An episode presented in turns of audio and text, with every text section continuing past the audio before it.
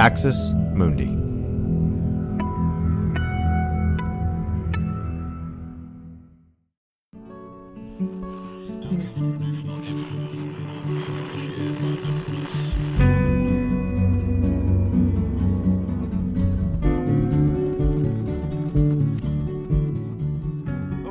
Welcome to Straight White American Jesus. I'm Brad Onishi, Associate Professor of Religion at Skidmore College. I'm here with... Dan Miller. I'm Associate Professor of Religion and Social Thought at Landmark College.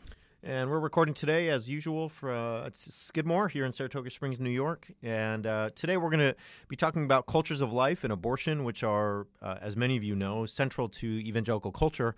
Before that, we just wanted to say thank you for your support so far. We've enjoyed talking with so many of you about the podcast and the different issues we've been discussing. If you want to get in touch with us, please do. You can find us at the Straight White American Jesus Podcast Facebook page. You can find me, Brad, on Twitter at Bradley Onishi. And if you want to reach out, you have a question that you want us to address on the pod, send us an email. You can find Dan at Daniel Miller at Landmark.edu, and you can find me, Brad, at bonishi at Skidmore.edu. So send us an email. We'd love to hear from you. We also check the any messages that people have on the Facebook page and things like that as well. We'd love to hear from you. So, like I said, today we're going to talk about abortion and cultures of life, and this is kind of an intractable issue for evangelicals. It's one that I think many people identify with evangelicals, and it's often a central voting issue. And so we want to get into that, what's going on there, why is that true? So Dan, I'll just ask you, what are some of the issues involved with abortion and how and why it is a central issue in evangelical culture? Yeah, so we've talked before about how when the religious right sort of takes shape in the late 70s, early 80s, abortion actually wasn't the central issue. And we've talked about things that will seem really jarring to anybody now. The well-known evangelical ethicist Norman Geisler, for example, arguing in the first edition of his really well-known ethics book, this is in 1971, that abortion isn't murder because the fetus isn't a person, or the Southern Baptist Convention defending abortion rights, or professors of evangelical institutions, again, arguing that abortion is not murder. But, of course, we know that that has shifted, and now in contemporary evangelical life, abortion is one of, I would say, the top two, kind of the two sort of motivating issues in evangelical life and politics and so forth. And so that's sort of what we want to focus on today. And you recently wrote a piece, a really good piece on Religion Dispatches, which people can find online. If they just Google you and Religion Dispatches, abortion, they'll find the piece. And you sort of talk about this. I want to bounce it back to you and just share with us some of the points that you made in that piece. Yeah, I mean, this was a big deal for me in terms of my struggle finding my way out of evangelicalism.